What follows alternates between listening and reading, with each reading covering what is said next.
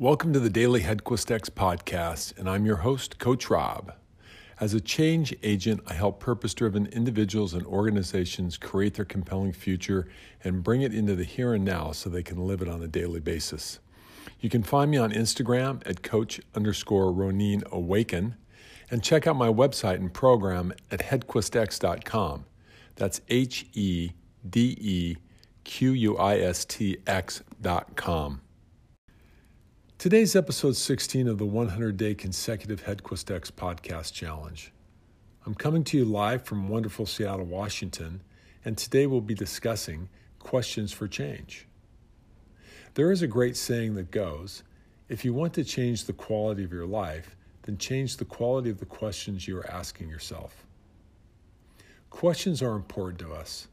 They build a sense of curiosity, create opportunity, propel us into action, add depth to conversations and relationships, enhance our lives, and can keep us on track with the direction that we really want to go.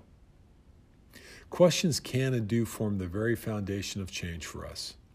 So in keeping with that theme, here are 5 questions to help you lead a more examined life. If you feel compelled, ask them to yourself and be brutally honest with your answers, as there is no one in judgment. Write your answers down in a journal and then set a plan. If necessary, you can make a shift or even take a different path. All shifts start with awareness, self-examination, and action. Question number 1. If there was one thing I could do differently in my life that would truly make me happy, what would it be? Question number 2. What was the last thing I did that was in true alignment with my purpose? Question number 3.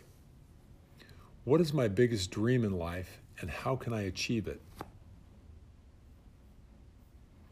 Question number 4. If I could define nirvana, what would it look like?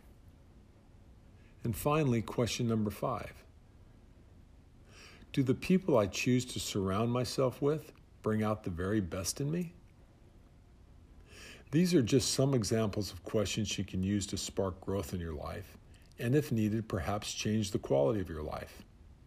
It's never too late to start a new habit, especially one that requires deeper thought through critical thinking. So, one final question in closing. We know for certain we have this one life. Don't we owe it to ourselves to make the very best of it? Thanks for your time today, and I hope you've enjoyed today's podcast. If you feel like commenting on today's podcast, drop me a DM on Instagram at Coach Underscore Ronin Awaken. That's Coach Underscore RONIN AWAKEN. Thanks, and have a great day.